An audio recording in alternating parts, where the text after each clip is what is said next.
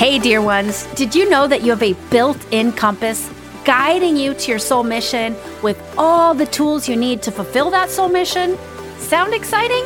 Then join me for a Soul Blueprint, the only certification program that reveals how to amplify your five spiritual gifts so you can consciously create a life and business of massive soul aligned success.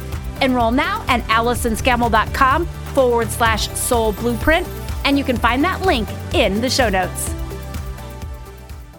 Hello, dear ones. I'm really excited about today's episode. We're talking about authenticity and becoming our most authentic self. The most authentic version of ourselves. We hear this a lot. What does it mean? What is the most authentic version of myself? I think it's an easy thing to talk about and think about, but think sometimes it's hard to like really know what it means or are we really feeling it? Am I really being authentic? I think that the human need to fit in is more powerful than we realize. And if there's something about ourselves we perceive will negatively impact our ability to fit in, we will, even on the subtlest levels, quiet that part of ourselves. And very often it's not subtle. It's we, we absolutely quiet that part of ourselves. And in this new age, in this new time that we're ushering in, that is no longer the way. That is no longer, that is no, just, it's just no longer. We're really here to share all parts of ourselves. And the greatest part of the discovery on our journey is uncovering layer by layer, flower petal by flower petal, just who we are at our most authentic self. And I have a really soulful conversation with an absolutely fantastic guest today, Scott Gazzoli, about being the most authentic version of yourself. I was lucky enough to be on Scott's amazing podcast, Causing the Effect, which I believe is in the top 1% of podcasts listened to globally. And he and I were able to bond on his, his show and now we bonded again on my show. And he has got a way to connect deep with you. He's got a great way to share things about his own experiences and to really enable you to connect deeply to this content. And I'm really, really excited to share with you our conversation. And before I do, you know, I love to share listener reviews and you know that they make my heart sing. And I did get a great listener review from Dr. Hawazen Al Fassi from Bahrain. We have a real global audience here at Soul Guide Radio. That means the world to me. And I love to be reaching people from all over the place. And this is what she had to say. This podcast is amazingly close to the heart, shows integrity, honesty, and is practical in delivering valuable information. Every episode is presented in a relaxed way and the insights are phenomenal. Thank you. I am grateful to be exposed to such a channel. Thank you so much, Dr. Huazen, for that amazing review. I really appreciate it. And dear listener, if you are feeling called to share what this show means to you, what you've received from it, I would love to know. And there are links in the show notes for you to find places to leave a review. And I will read your review on the air with so much love. All right. Back to authenticity, authenticity, if I can say that word correctly. In today's episode, we explore what authenticity really means and how we can tap into our true desires and what to do when we get a bit off track, which is always part of the journey. We end on an invitation that will have you on a higher path to becoming your most authentic self. So you really are going to want to stay with us until the end. Welcome to Soul Guide Radio, a podcast for soul guided leaders, influencers, and entrepreneurs here to bring about change on a massive level. We'll explore how you can activate your big soul mission, amplify your spiritual gifts, and clear the energy blocks weighing you down so you can gain unstoppable momentum in life and business. I'm Allison Scammell, your host and soul guide. Hey there, Soul Guide Circle. That is the name of this community of soul guided leaders, influencers, and entrepreneurs. In the Soul Guide Circle, we have big soul missions and we yearn to earn more, serve more, and grow spiritually along the way. If you aren't already a member, then I invite you from my heart to join our Facebook group of over 1800 leaders and lightworkers who are in service to each other and the planet. Find a link to join on my website, AllisonScammell.com or in the show notes. I had the absolute pleasure today to chat with Scott Gazzoli about authenticity. And I really learned so much from his unique perspective. And he's had some really amazing experiences. And in fact, a particular amazing experience that was just on the global news that he was directly part of. And he shares how that led to a sort of, or really how that was part of a spiritual awakening for him.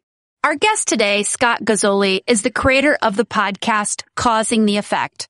The goal of the podcast is to transform individuals' mindsets by raising awareness and consciousness through a balance of the mind, body, and spirit.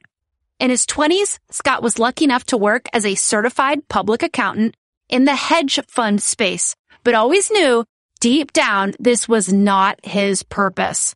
Scott moved from the financial service industry to entertainment to become the CFO of Jay-Z's streaming platform Tidal. Currently, Scott runs an advisory firm in Manhattan catering to the needs of high net worth families and celebrities. I really had such a fun time connecting with Scott on this topic. Please enjoy.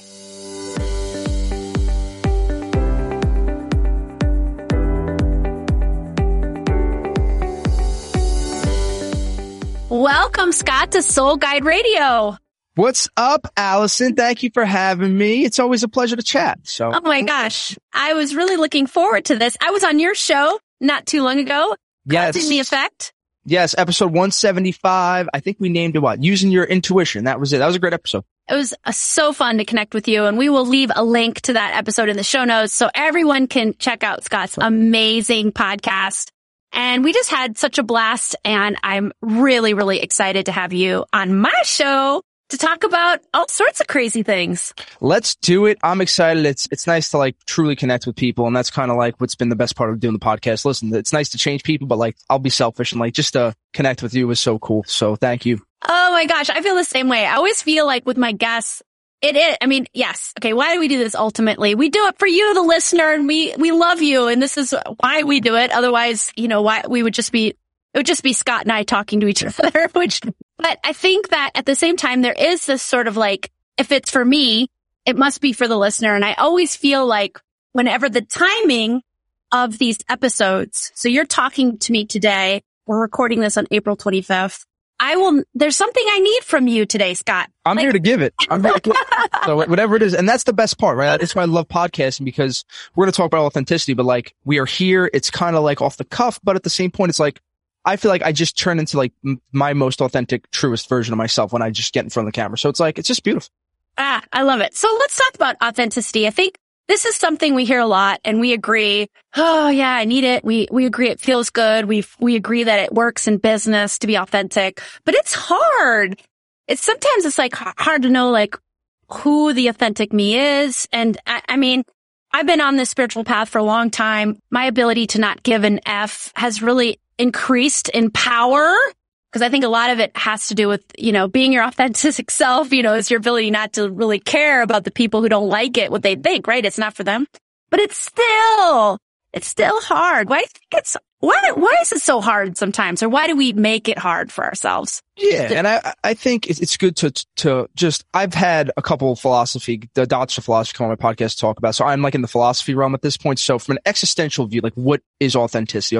Authenticity is the degree to which a person's actions are congruent with his or her values and desires. So in there is the issue. The incongru, at least for me, was the incongruency of my actions with the values and desires. And why do we end up getting mixed up? Because we really will end up living off of, you know, society's norms, other people's norms, not even in a bad way. Like for me, I was living off of what, what my mother wanted. And I didn't realize it till my, till a couple years ago.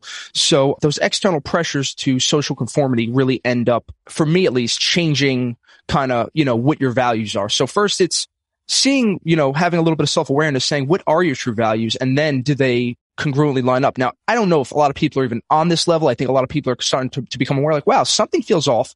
I don't know what. And it's usually that issue. Yeah. So values and desire. So can you give us an example of a value? Cause I think values is another thing that we understand. Like we want to live by our values and be in alignment to our values, but then it's like, what are my values? I think that's another one that it sounds good, but like when we dig a little deeper, we get thrown off. So can you give us an example of a value that you were living by to please someone else and you realized that that just wasn't working for your authenticity? Oh, absolutely. So I would say the typical, now everybody, I'm from Brooklyn, New York, um, old school Italian family. The main thing in my family, a couple things. I can give you a couple values. It's money and it was stability. So stability in my family, you know, you should have a job that you sit and you work and you'll have a paycheck and you'll you know, just be stable. For me, I thought that was the answer. I got a CPA, I got a CFA, I got all these degrees and it was, it just didn't fit for what I was doing. For me, honestly, I, now the opposite side of stability is instability. You can call it variety. I love that. I love variety. I love kind of being able to make my own money in my business now and not knowing if the podcast is going to end up being monetized and all these different things. That for me is exciting. Some people don't live off that way and I'm not knocking that. It's just for me, those values were, were switched up. Money, obviously, I think that's another one. Money and power. The power thing, I think that that's, I, I kind of got away with not pushing that too much, but money definitely. I thought even still, it's still part of the, the, the, the work that I do is letting go of that identity of being the guy who makes money, puts the suit on and even on, like, if you looked at me I was 27, from people's perspectives, they said, this guy had the perfect life. I built a house in Brooklyn. I married the Italian girl with a nice family. I did all that stuff. And I said, oh, I did everything my mother said. This, this doesn't feel right. And it felt really wrong. And even being in the hedge fund, what started me on this, on the journey was, oh, well, power and, and, and, you know, I could tell people I'm in, I'm in a hedge fund and all this stuff. And I get there and I started getting ulcers, stress ulcers. And that's what mm-hmm. guided me to, to doing mindful meditation and all this kind of stuff that you know, I believe my body was telling me like, you know, it's time to, to kind of change. So the typical values I think that are really focused on in America, at least are that power, money, stability, and then being married. You know, I was in such a rush to, to, to get married. You know, obviously you find a nice girl, it was all good, but like deep down, I don't think I was ready. And I think even now, like I'm still, I just don't want to be, you know, married or tied. I want to kind of, I like more freedom and variety and uncertainty compared to yeah. those typical other things. So, you know, some people who that's the, the thing I try to tell people. Like, I, you have to figure all this stuff out on your own. So maybe you do want stability. That's great. Go be a, be an accountant. That, that's good. Just for me, it didn't work. Yeah. I love that. Those are such good examples. I think they get to the core of what so many of us struggled with. You know, my version of that story is I had 17 years and in international affairs and humanitarian response and the money was stable and it was fine, but it was more about like the sexy titles and the sexy stories. And I would say, oh, I just got back from Darfur. And I started to take that on as like an identity. Like I needed to live this super fascinating international adventure, adrenaline junkie lifestyle. Like, I don't know. I, I felt like it was like part of my persona that if I didn't have that going, people wouldn't find me interesting. No, exactly. And we all have these different things. And that's the hard part is like, okay, well, Scott, if money's not the answer, stability, like how do you figure it out? And I, I, I think what I, what I did was you have to be very careful about your feelings and start even feeling. Like for me, I wasn't, I, it was hard for me to feel. I'm a doer and you know, that's, I've been focusing on, there's the two sides. There's the doing and then the being. Doing was relatively easy for me. You know, get, you know, do work, set some goals, hit some goals, make some money, whatever that may be. But that, that being, that feeling, that feminine energy was such a hard thing for me. So when you start seeing what's going on, like, okay, what, what feeling? Okay, I'm feeling. Now, what makes you feel the best? What truly makes you feel the best? That's you're removing, you know, not the drinking, not the, the, the likes. What is like the most sincere, humble thing that makes you feel good? And for me, like honestly, lately, it's the connection with people, like having people reach out on Instagram and just be like, Scott, I heard this episode. I heard that. Like, how did you do that? And like that connection for, I didn't even realize how happy it makes me. It's like the, the thing that drives me. So for me and, you know, the human needs for people who are, you know, like where do you start? There's a couple different human needs. You could have, like we're saying, certainty. That's the stability. There's uncertainty. There's love. There's connection there's growth and there's contribution. That connection for me is the highest. And I could send you some stuff and the, people could take tests on that and just to figure it out. But for me, it was easy connection for me or, two of those. And obviously for var- variety that we already mentioned. So you could, you know, you start looking at life that way instead of like what has been pushed down from your parents or from the society you're in. And um, I'm sure everybody has a different thing that's kind of pushed on them. It's just more about getting self-aware to see where is, where is the, the disconnect and then figuring out your own path. Yeah, I love that. That's beautiful. And I love that you were kind of following those things that made you feel good. Yeah. In, in a natural way. Cause I would say yeah. It, it's, I, I, I chased all the thing, the pleasures in my twenties, the sex, the drugs, the rock and roll, the women, the this, that. I did it. I did to a, to a high level and there's nothing there. It's like trying to, you know, quench unsatiable thirst. And, you know, I was like, what is, what, for, for me, it's kind of like revealing the truths of humanity, like why we were here. What is the point? Like, what are we here for? I'm here to help people. Like, that's really mm-hmm. what I truly believe. And, and instead of like, I wanted to find something that was kind of selfless. And that's what the podcast has created for me. So it's nice to, I feel so grateful that I'm able to like really connect with people that are, you know, I feel like my style is a little bit different than some other people in our space where it's able to bring in people that would never think about this. I have a lot of kids, like a kid came up to me in the gym the other day and was like, are you Scott from Causing the Effect? Like I've been listening. I was like, holy shit, like this is so cool. Like you could really make an impact on people who like wouldn't ever really thought. And that's, but yeah, I've made every mistake in the book. I just don't want people to make them. So just listen to me and I'll try to help you. Yeah, I like that. So it sounds like to me that when you were following the things that felt good to you, there was the, to simplify it a bit, and maybe you, you would use different words. You, you went down the path of the ego wants. Ego wants, you know, money, drive, booze, sex, drugs. Yeah. Okay. And then you started to tap into your soul's desires and your soul yearnings. And you were, a- you were starting to, through this process of getting understanding that those things that you were wanting on a human level weren't actually filling your soul.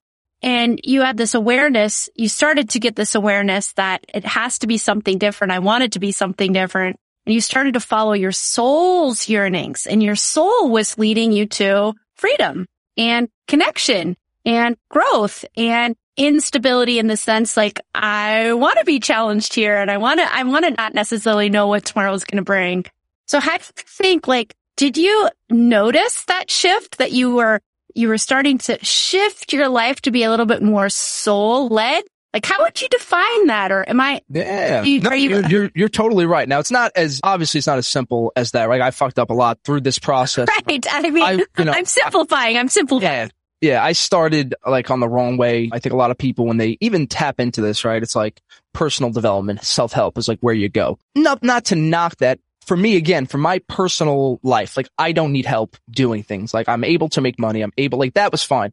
But that, it, that again felt wrong to me. I was like, mm, what am I, what am I feeding here? Like I'm just feeding more money or I'm feeding this or that. So shifting, making that shift saying, what is personal development about? Like again, you're back, it's a wheel of the same nonsense of just of, instead of drinking, you're taking that and hitting, trying to fill it with money or trying to fill it with, with X, Y, Z. So being able to, to see that and shift from, well, what is the right way to, to go here? Like which way should I start? Like just using my intuition, honestly, and just saying like what really feels good. And, and what I think the, I don't want to keep shitting on self-help, but it, the one thing personal development tries to do is like, you look like you have to add things. I have to add courage. I have to get macho, masculine energy and power. And like with spirituality and with this space, it's more removing the illusions, which for me is so much more of a natural thing. So that's really what it's been like for the last couple years. Like just removing these pieces of like, oh, well, that's, that's a little wrong. Like, okay, this is, this is, this may not be the answer, but th- this could be. And you have to try and error, trial and error, trial and error. And even, you know, doing comedy, I've been seeing like, I love connecting with people. And there's, there's a, there's a theme with the things I do, right? Connecting with people and talking. But even comedy, I've been unveiling that ego of like, maybe you like it because there's fame involved. Maybe you like it because there's a power transference over people and, you know, being that guy. Like even then, I don't know yet, but you're still going to figure it out because, you know, people come up to me and go, well, don't you feel like you're wasting time? I go, not at all. I'm building a certain skill set that I think is like, you know, that's the fun part of this journey is like the meaning of life is the meaning you give it. So when I'm chasing this star, it's going to move a little bit as I evolve. So that's the fun part of it. So I don't look at anything like I'm wasting time or anything. It's just like getting me closer to this version of myself that I, that feels right. Yeah, that's beautiful. I love the idea that when you tap into your true authenticity and you start aligning to that through the trial and error, through the, the mistakes or, or, you know, the, the failures, which are, it's just really feedback, right? And it's really about removal yeah. often. It's not about adding. It's about unlearning. I, I totally agree with that. And I love what you're saying about you, you've moved into stand up comedy a little bit, dabbling.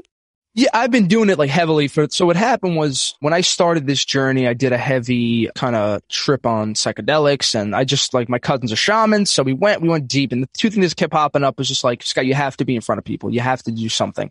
So it's podcasting and comedy. So I've been doing comedy for a year and a half, two years. And with that, was my biggest fear. So I was unable to ever get on stage. I had debilitating stage fright, shaking violently. I would run away from these things in life and in high school, at college and business.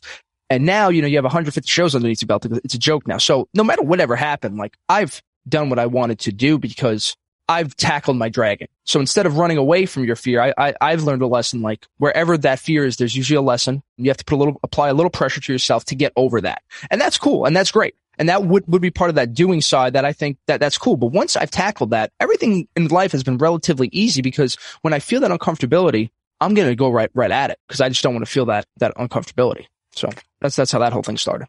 So walk us through that. So you, you had this debilitating stage fright and now you don't have stage fright at all? Or do you still, are you still like working through it? It is, I don't really think about it, honestly, because, you know, I gave it so much power. Like the, that's a little trick for, and it, listen, the personal development stuff definitely helped with that, but it just gets you to a certain place of like tackle your fear and then you're good. Like after that, for me, it was up till that point of not being able to do it. I decided in February 2020, I want to do it when I turn 30 that was COVID. So I had to wait six months to, to get on stage. So waiting that six months was a lot of tense. You're doing it on Zoom, but it's not the same. And you have your ups and downs with that. But even like, you know, like my cousin asked me, asked me to be his best man yesterday. So great news. Usually I would have panicked and I would be like, Oh my God, I can't wait. I'm, I'm going to crush. So it's, you know, you have to put in the work to do it. So a lot of reps, a lot of like, like the one thing that changed it for me was I was doing it for six months and I was kind of stepping my foot in the, the, the, the water, like not really doing a big show. I was nervous, still not myself. And my cousins called me and said, listen, we put you in the biggest showcase in New York. Good luck. SNL and all these producers are going to be there. Like whatever. You have two months. They told me that I immediately threw up. I threw up like hardcore and I was like, holy shit. I can't do this. And I never made a bigger jump in anything within those two months than I did with comedy because I was so focused. And that's when I learned, like, for me, again, like maybe some people don't work well under pressure. Maybe you need to keep tapping your foot. For me, I want to be thrown to the deep end. And I won that, that showcase. It was unbelievable. It was the best day of my life till this point. So there's still like a little bit of a struggle with comedy. Like, is it the right move? Is it not? But you just keep doing it. I still enjoy doing it and talking to the guys and stuff. So it, that taught me a lot of lessons because um crushed it. And then you know you win these deals and you're going through new you're like you're kind of touring through New York and then you get off foot three four weeks in you get a little too comfortable and then everything kind of pops back up. So it just taught me a lesson like you know stage fright is gone but you have to still keep to the stuff. You can't just like forget about it because then yeah. like it just kind of comes right back in. So I. I I'm careful with it that I, I I'm not the person who can just you know I would just have to prepare and do the usual stuff. But that was like that was the big fear of my life. And I was like, that and spiders, which I'm not getting over spiders, but yeah, stage fright works for me for now. So, you know, they say new level, new devil, right? Mm-hmm. And so it always will always come back. It's one of the biggest things I hear from clients. Hell, listen, I've been dealing with this, this fear, this limiting belief, this fill in the blank for my whole life. Like, why isn't it gone by now? Why isn't it resolved? Why isn't it shifted? Why isn't it released? And I do believe that a lot of our core wounds Cause I would, I would believe this fear actually comes from a wound that you, you've overcome. And I would say maybe at some point, if you haven't yet, a good, maybe you've got a, a good energy healer will help you out if there's anything remaining in, in this, in a, a wound that might be contributing to. Oh, it definitely is. It definitely yeah. is. Cause when I blew it, when I blew it on one of these shows and it was like, I was out partying the weekend. It was a Monday. I was like, I could just go do 10 minutes on stage. Who cares? It's easy. And it was so weird because the stage was just super hot. It was August. So it was, it just like reminded me of the, the first time I kind of debilitated in high school. Everything came back. So I know we're saying remove the illusions and stuff, but in this case with, with your fears, I think you do have to have like, there's your fear and then you have to have a courage and preparation level that's higher than that at that moment. If it does get out of whack, uh, unless we could heal it with the energy, which I have not done, to be honest with you, which I, it would be nice just to completely forget about it. But it's kind of, I'm looking like I'm winning the battle anyway. So yeah, no, I mean, you're, you're, you're, you're doing the right thing. Like I heard someone say once in business, never, never delegate your blind spots. So like in my business, I'm afraid to do this. So I'm just going to hire someone else to do that. And that if, if there's an actual fear there in your business, that is definitely got your name on it. Like mm-hmm. that's the thing that you should do the most. So for me, I think it's a, a bit of a combination of both. I do believe all of our fit, our fears, all of our painful emotions do come from energy wounds and blocks that came from current lifetime trauma, past lifetime trauma, ancestral trauma, fear coming from the collective. And, but I think that beyond, it's not just about energy healing. So for me, it's a combination of both. Yes, clear your energy and yes, confront the fears. And there's no better way to confront a fear in your example than actually like being afraid of getting on stage than getting on stage. Yeah. I mean, that's just it. And it is a journey and it doesn't, it's not a one and done. It's not you wake up and it's all over. It's a journey. And I think you're, you really exemplify that really well. The other thing I wanted to mention here is like, okay, you've been called into comedy. We know that, you know, getting back to your authenticity, we know that you want connection you want to, you know, be connecting with people. You like to be on stage. Mm. Yeah. And you like the freedom, predictability, or, you know, tell me if I'm getting these words wrong. Yeah. No, you nail it. Nail it. Okay. Okay. So then you were like, all right, I'm going down this comedy path and I'm not sure where it's going to lead yet, but I'm going to keep taking steps. And when things start to feel not quite right, not quite aligned, not in line with my desires and values, I'm going to turn right or left, right? Sure or even add something different. So it's, it, I or just, add or subtract. Yeah. Yeah. Stay with me. I, the question is coming. Then you said something very interesting. You said, it's this ego desire. Is this like, I want to get up on stage because it, you know, feeds me? Or is this in service to my people, the audience? I'm making them laugh. I'm, I'm giving them pleasure. Or is it a combination of both? That the, the point here that I think is really valuable for our listeners is most of the listeners of this show are soul guided spiritual entrepreneurs.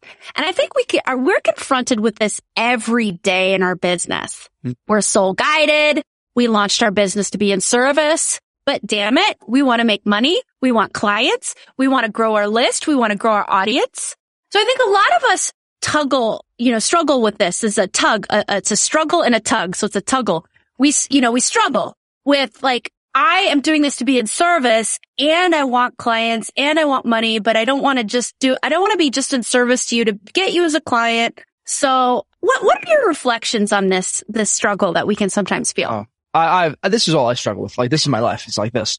And just so people know, like, I have a day job that's sort of, I don't, I don't want to go there and say how terrible it is, but it's good. It's, it's, it's lucky, but the people I'm serving are billionaires. So you really, how much could you help a billionaire? Like a pro- problem solver for billionaires. So whatever. So let's give that away. But for comedy, like that struggle of making sure the values line up, like it's not for me. It's just so funny because I really, you know, you do really all your, your awareness and you think, you, you know, this is the right thing. And then you go into it like, I think it's right. Like it's closer, but it's not quite right to me. Like honestly, I really just don't. I, I I could be honest and say like I don't think in five or ten years I will still be doing comedy, but I do it for the reps of being on stage because I just feel like something else will pop up. For example, last week the head of the National Speaking Society of New York came on my show. I was like, Scott, come talk in front of people. You know, in June, come to the to the to the seminar we're gonna have, and maybe you should do that. So I'm like, oh, speaking to people, like de- connecting, because that's the thing. Connecting with people's there with comedy, but connecting on a deeper level is not there, obviously. Because with that, it's, now listen, maybe I'm saying this because I don't have the skills yet to connect with people on a deeper level with comedy. Cause a guy like Dave Chappelle or these guys who can kind of give their, their real feel on what life and tell you a, go tell a joke while telling you a story about, you know, something really deep. That's a skill. I may not have that skill yet. So that's why I'm, I'm still trying to figure it out. But when when I think about speaking, I'm like, wow, that sounds really cool and scary. So there's that's cool. Not as scary as speak. Well, it's you know, it's still your fear, but it's just something. Wow, like talking about like w- like doing a podcast on stage, basically. That sounds freaking awesome. That's been something that you know I've spoken about and I've thought about, and that will probably be the next step in this in this journey. To be to be honest, like a spiritual style person like yourself, Alice. So yeah, I love it. Come over to the spiritual team. yeah, exactly, exactly. No, this is brilliant. I think you're exact exemplifying how it's done. Cause you're getting nudges. Your heart is saying, your higher self is saying, try comedy. Mm. Comedy's a way to connect with people. Comedy's a way to get on stage, to practice, to help overcome your fears, to get better, to learn. I mean, I, I one of my best friends did stand up comedy in New York for years and I would always go, I would always buy the two drink minimum, obviously, and I would always laugh my butt off at his Great jokes you know, whether they were funny or not, because, and they were funny, he was funny, but I'd heard them 25 times, but I laughed loud every time because I wanted to support him because I, I feel like what is, I don't know, tell us Scott, I, I would, I would really feel for those acts that would go on stage Yeah. and people weren't laughing. Yeah, so the, the people That's who are more, enough. yeah, I'm, I'm you. So I laugh at everybody's jokes. I'm like the, so when you go, so people understand, like when you do comedy at the low level, you're doing an open mic, which means you are doing comedy for other comedians who want you to fail. So you're not getting, you're not getting like a good feedback loop from them. Right. Somebody wants you to do good. And this was, this is the fun part of comedy for me, like the best part. Listen, doing the jokes is fun. A journey of self-awareness like no other. Like I've learned more about how people look at me in comedy than anything else because I sort of go going to comedy. I had a certain view of myself and I would say that was like an off person, a weird person, not the cool kid. And I don't know, I, it doesn't matter, but going into comedy, I was told, Scott, you're too good looking and you're the cool kid. You have to play on this. So you have to play on that douchey guy. And I was like, I didn't even realize I'd look like the douchey guy. So just like learning that has been such a funny thing because it just showed me like you don't, the way I view myself is not even close to the way other people view it. So it kind of made me like a, a little bit, you know, again, ego driven. But at the same point, it's funny because I'm like, holy shit, like people, because like that's the, the first thing you do in comedy is you have to like self-deprecate. So when you get on stage, you have to make a joke about yourself. I would have never thought to make fun of the way I look or something in that level because I didn't know people see me as the cool guy because all comedians are all messes. So it's just really interesting like that, like en- enough, like just do, just learning that outside the skills of speaking and learning how to write, like that was enough. Like just, just the journey of, of, of your awareness has been such like a, you know, seeing what hits with people because it's not about the joke. The joke is, is, it has to be well written. It's the environment. It's how the person did before you. It's how did the waitress just drop a drink? Did the host announce you the right way? Did you, are you wearing the right thing? Are you wearing a shirt with something on? Is everybody reading it? There's so many different pieces that it's just, just unbelievable. Like, like the, the, the, how it works. Your jokes, like the style, like I was trying to talk about deeper things and it wasn't getting pops. And all of a sudden you start making jokes about Italian families and doing like the shtick and it all like people are dying. It's like, this is crazy. It's just like a, it's really, it's really funny. But going up there every night and like, yeah, that's the only art form or any, anything you have to do where you really need the audience's feedback to see how you're doing. You can't just like, it's not like a painting. You just paint it and you show it. It's, you need the people. It's grueling. My best day and my worst day in the last five years have been from comedy. So I so believe that. And I can imagine, you know, just hearing you talk, although, gosh, this is really not, I don't know why I'm thinking of this, but for some reason, like, yeah, like I feel like this journey to comedy is, is taking you somewhere and it's taking you somewhere special. And when you said, you know, I'm the intuitive here. And when you said like, I want to connect people on a deeper level through my speaking, like I see that for you. I feel that for you big time. And I, I think like spiritual comedy is the next thing. Like I've, I, I- I've, there's some spiritual comics out there that sort of make fun of like, kind of, we make fun of ourselves as being the woos. But I think there, there's something, I, I, think that you can like use comedy to Mhm. connect pe- with people really deeply. It's one of the things of, one of the first things I used to say when I used to help people prepare with job interviews. It was like one of my first iterations as a coach. I would help people prepare for job interviews. And I, I said, if you can get your interviewer, interviewer laughing or even a light chuckle at the beginning of the interview, you, it, it's a game changer. It's a game changer. So comedy is so, laughing is so, so, so powerful. But for some reason, you make me think of when I was, back when I was in college, many, many years ago, I was a door to door canvasser for a candidate for the United States Senate. And I would go and, and I got to the point, I don't know why I'm sharing this, but uh, I hated it. Like I hated it. would you have to go door to door? Door to door. Oh, that sounds horrible. It was horrible. And this, this, I had to, no matter who they were. So this was a Democrat and I, I grew up in South Dakota, which is very conservative. Mm-hmm. And even if it was a raving, raving Republican saying, get off my property, they told us to ask them for money. And our line was, oh, you know, you have to understand we're college students and the campaign doesn't have any money. So even if you could give us a couple bucks for gas, this was our script. that we had to, that we had to do. And it was five hours every night, you know, in the evenings from like 5 p.m. to 9 p.m. or four hours every night. And I just absolutely dreaded it every night. I was like, oh, a lot of second amendment rights. Cause you know, the whole gun issue was hot and I would get mm-hmm. lectured. I got chased by a rabid dog. I mean, you, you name it. I, it happened. But when I look back at that, it was like what you made me think of it, opening the door. I never knew who was going to be on the other side. Was it some little old lady who was a lifelong Democrat who would invite me in and serve me cookies and write me out a $25 check? Or was it some raving lunatic who had Rush Limbaugh blaring in the background? Mm-hmm. And I learned so much that summer about how to read people. And I was the number one canvasser in making money because I would connect. It was all about connection. It was all about making deep connection where by the end of the day, the rabid conservative Republican was writing me out a $5 check. It's back when personal checks were big. I got a lot of checks writing out a $5 personal check. I'm dating myself, you know, for gas and it worked. And you know what? I know in my heart that when I left that person, no matter how, whatever, they had a different opinion of this candidate that was somewhat positive because I connected with them. And that just and sounds I, like terrifying. Like before you probably were doing it, like just going up to a person on, you know, like that, that whole thing sounds terrifying to me. It was awful. It was absolutely awful. But I got to the point where I got so good at it. I got so good at it. I kind of knew who would be on the other side of the door by their doorbell. By the doorbell. By the, by the doorbell. The whole doorbell. If, if the doorbell was broken, if you, sometimes you'd push the doorbell and like it would sink in or sometimes it was very nicely organized and nicely presented. Sometimes you couldn't find it at all. Sometimes there wasn't one and you had to knock. And it all like, I, I, I, it really, your doorbell tells a lot about you. That's another thing. Like usually the stuff that's like, that's really tough on you, you it's going to have a change of yourself. Like my yes. first job, the job that gave me the ulcers, right? It did so many things. So A, yes, it led me on this spiritual journey. I never would have even like, I, I was the kid who couldn't sit still. I was like ADD. I just running around. My cousin gave me a book called Mindfulness in Plain English.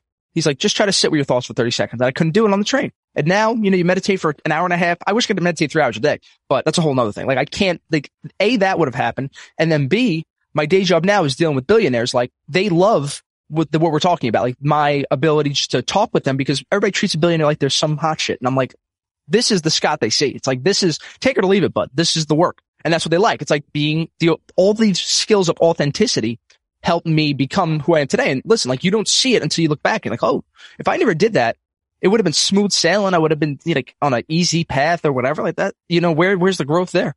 Yeah, I totally agree. And what I wanted to, yeah. So this, you said, you t- talked about your journey of spiritual growth and I did want to kind of dive into that a little bit deeper. So tell us, like, you said some things have been happening recently with yeah. spiritual growth.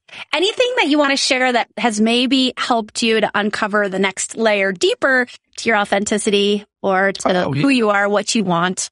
Absolutely. So just to give everybody, I would call myself experienced meditator at this point, experienced on the journey of like every day meditating, hour and a half, hour breath work, all this stuff, you know, great. But I, th- I feel like you get to a certain point in this journey where you need to take the next step almost. So for people who meditate, being able to observe your thoughts on a daily basis, you're, you're mindful. I'm mindful. It's great. One, wonderful, but you can't quite change what you're thinking yet. So it's like, I'm still not compassionate. I'm still judging. I'm still like, you see your thoughts, but you're still annoyed by the fact you're thinking them. So that's where I, have been at. So it's been a struggle. And what I started to do is I felt like I was in this, there's so much stuff out there. You can go new age, you can go religion. So I started off in really focusing on Hinduism, loved it. And then I just started branching off. You do a little Zen, you do Taoism, you do, and, and you know, just all these different books. There's so many great options. But I said, I, I feel like I was going one foot, like all these paths are going to take you to where we want to be. Call it enlightenment, call it samsara, call it whatever. But I feel like I'm digging a one foot hole a hundred times. I really want to start going deeper. So the next step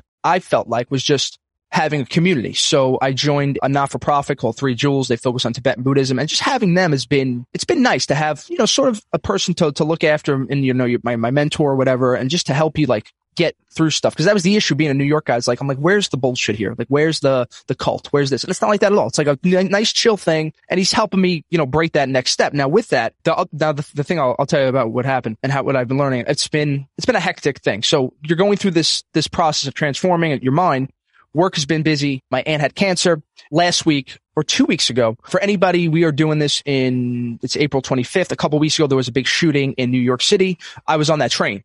So oh my gosh. It was crazy. So I Oh wasn't, I wasn't in it. Uh, the guy killed about six people. I was a couple cards back. And it's one thing when you're reading about meditation and you're reading about the spiritual journey. And then it's another thing like when you actually experience something. And I, if you ask me like, Scott, there's a shooting 100 feet away from you. Are you panicked? I was so dumbfounded. I'm still am like how calm I was in that moment. Like people were looking to me because everybody an idea what was happening. There was like chaos in the front. My sister's a detective for the NYPD. So she called me and said, Scott, listen, this is before they knew it was just one guy. She said there may be multiple shooters. He has bombs because the guy was wearing a mask. He had a bag of, of fireworks that we didn't know was fireworks. So she told me to tell everybody, like, just relax because there's a real situation. It's not like there's a holdup. So I try to start telling people listen, you just see how chaos ensues everything. And I, and I was just so surprised how calm I stayed. Now, since that day, which was like 10 days ago, 11 days ago, I've been so chill because it, it was like just a little subtle perspective shift of just like, what are you stressing about? You're worrying about work. You're worrying about all these dumb fears of like just nonsense. And like the, the lesson I'm, I learned is like you, ha- one, it's one thing to learn, like now knowledge is, is learning. But when it turns to wisdom is through experience. But even something subtle like that, it just felt like just a little shift and my meditation's been calmer. And then obviously going to, you know, they have a Dharma class. So going to a class and sitting and talking about the cosmic reality of the underlying thing of, you know, unplanting the seeds is what we, is what we say of your thoughts, of your conditioned thoughts. It's been like a really interesting time in my life. And even like, like, why am I in New York? Like for what? Cause of work? Like, what if I was a couple carts up and I was shot? Like it just puts everything into a different perspective. Not like being, I'm leaving New York, just like, oh, okay. And I felt, I truly feel like it's a shift. And like, I was sitting looking for a shift because you sit, you want to read, you want to read, and you want to read, you want to meditate, you keep looking for things. And I learned like that's not how I'm stunting my growth in this stuff by looking for the next. I was looking for a bit of wisdom in Marcus Aurelius' meditations. I'm looking for a bit of, you know, knowledge in the Bhagavad Gita. It's like that's not how this works. It comes when you least expect it because that's how the change occurs. So it's been more free flowing, and it's like some people like would have a breakdown, like how I feel like great after after these crazy things happen in my life. I just feel amazing.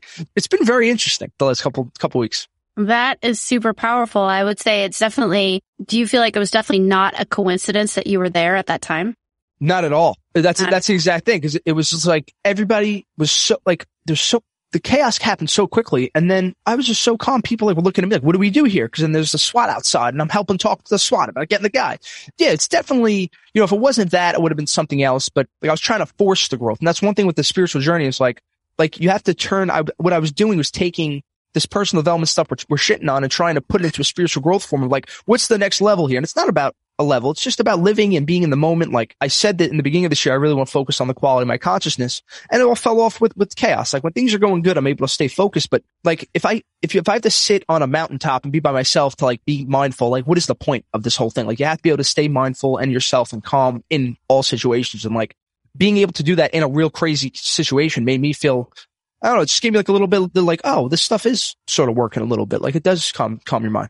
So Oh, Scott, I think you got to the heart of it. I think that is the true sign of enlightenment or, or of going on the path of enlightenment is staying calm when the chaos is there. That's it. exactly. And then even That's like it. opening up like my heart, like I was always weird about going to a thing, like going to a community. Like I'm more of a solo guy. Like let me figure this out on my own. I'm realizing like that's not in this journey, you can't just go on YouTube and meditate. Like it's not, it's going to get you really good. You can get really good mindfulness, but you're not going to be able to have applied knowledge and use experience and like just opening up to people and like being a part of that. Like it's not, it just felt, it feels so right, but it's so not something I would do. So it, it's like a very paradoxical thing that I hope makes sense, but it, it, really was cool. Like just being able to be open, like chill and like, it's not what I thought it'd be at all. And it's just very cool and very open. Like, you know, even my, like I realized my perceptions on, on like, you know, thinking everything's a cult and everything's like, where's the catch? They want money from me? No. Right, It's- It's just a chill thing. It's pretty cool. That is cool. That's super cool. So, Scott, this has been an amazing conversation. I would love to know what are, we've already talked about, you know, identifying your values, your desires, finding what feels good, understanding you're going to get tripped up. You're going to have, you know, as we say, dark nights of the soul where everything feels awful and you might have to retool or, or tweak or, or take something away or add. What are some of your other top tips, if you will, or perspectives or questions that you might encourage our listen- listeners to ask to help them find a deeper part of their true authenticity? The, the self-awareness for me is the key. And that's, I think, the foundation of any practice you want to do. If you, if you want to go and do stuff and be better at making money, you have to get, get back to your self-awareness. So how you do that is the key. And really it's trying different things. For me, I'm a big meditator. That works for me. I'm not saying you have to go out there and meditate every day, but maybe somebody who needs more movement, you take up a martial art or you take up more of a, a power yoga class or something. Like you have to be willing to look like for me, the, the biggest issue was looking like a fool and doing anything. I don't want to look like a fool. I don't want to be new in anything, but how are you going to be able to, to get good at anything if you don't want to be okay with being the fool. And that's like an archetypical image of being the fool, the jester, and becoming the wise king. So definitely want to be as flexible as possible in your mindset of trying different things. Cause like people love journaling. I'm not a journaler, but a lot of people I talk to, it's, it's a form of storytelling of yourself. It's like a form of therapy. So you want to try different things and really have that morning ritual that grounds you for the day. For me, I've seen my morning ritual go from an, from 40 minutes to 50 minutes to 60. And it's like less time in the gym, and more time working on that practice because when you set up your mind for an hour, one hour in the morning, the second you wake up, don't go on your phone, don't do anything, whatever your, your thing wants to be. Mine is breath work into meditation, into a little mantra I do now. It's, it, I'm a different person. Today, I'm rocking it. If I didn't do that this morning, I would be like a little discombobulated. For me, that works. You know, you could read a nice book that enlightens you for, for 10 minutes. That's another thing I added to it. But it's from people on my show coming on. I took, I took a little piece of everybody's different thing and tried it. For me, yoga doesn't quite do it for me, but I do do, I do like, it's called yin yoga. Yin yoga is when you hold poses for about five to six minutes each time. I love that post workout. So I'll do that. I'll throw that in, you know, for 20, 25 minutes every day now too. So you have to be willing to be a fool and like try different things and do not be so critical on yourself. Like as a person who's like a perfectionist and used to being perfect, like just shut that voice up in your mind. Like it's not, not everything is the biggest deal. Some things are, and you'll be able to judge that, but like it's probably get yourself, get upset like once a month at the most. Like don't, you know, not everything is, is the end of the world. Yeah. Love that. Trying different things, having self passion. If you miss a day, it's fine. Mm. Just do it again tomorrow. Um, I think that's the thing that trips me up as also a perfectionist. Like if I can't have an hour to do it, I just won't do it at all. Really. So five minutes, two minutes is better than not at all. Anything is better than not at all. So having compassion and doing what works for you for today and really experimenting Love it, love it, love it. So my last question, and then I'm going to ask people how they can learn more about you and contact you and, and listen to your podcast. Can you leave our listeners with an invitation? And that is inviting them wherever you want them to go, inviting them to do something, be someone. Oh, absolutely. I invite you. I don't invite you. I tell you. this. Whatever your biggest fear is, whatever that is, go look at it, examine it, like we're doing awareness with ourselves, do the awareness of why you're scared. Like really, why am I, why am I scared of it? Not because it feels uncomfortable. Why is it uncomfortable? Dig deep and then take a step towards getting over that because I promise you there is a lesson to be learned. That is why you have that fear. It's a very paradoxical thing. I hope I'm making sense. That there's a lesson to be learned that is going to change your life inside of your fear brilliant invitation. And I think so important for soul guided entrepreneurs because when we're not confronting our fears, we're staying small and, and, and in that staying small, we stay, we get a little bit invisible. We get not seen and it's really makes it all the more challenging to grow a business. And so this is really going to help us confronting those fears, just asking that question. I think it's a beautiful question to just ask periodically. Check in. Exactly. If I didn't have fear X, I would do like the thing I really, I would really love to do X, but I have fear Y. Just like checking in with that. And then that's your, my word for homework is buffalo steps. It's my, my spirit animal is a buffalo because they make powerful steps and they only make a step because they're massive vegetarians. So they really have to preserve their energy. They only make a step if it's absolutely necessary. I love that. Yes. So then you, you know your buffalo steps when you identify that fear. Scott, this has been so amazing. Always such, such a pleasure to connect with you. I have never had anyone say douchey on the show, but I love it. It's amazing. So please, you have an amazing podcast. Tell our listeners how they can find your podcast and any other way they can connect with you. Absolutely. Everybody just type in causing the effect. You will find it on all streaming platforms, Apple, Spotify. If you have any questions, just reach out to me, causing the effect podcast at gmail.com on Instagram, causing the effect, all that stuff. Just reach out to me. I, I really do this for, I I just do this to help people. So you have a question, something about my practice, something about another style. I've read it all, Taoism, Zen, Hinduism, focusing heavily in Tibetan Buddhism now. So anything I can do to help you kind of balance that doing and being is what I love to do. Fantastic. All of those links will be in the show notes. So thank you again, Scott. Really appreciate it. Oh, thank you, Allison.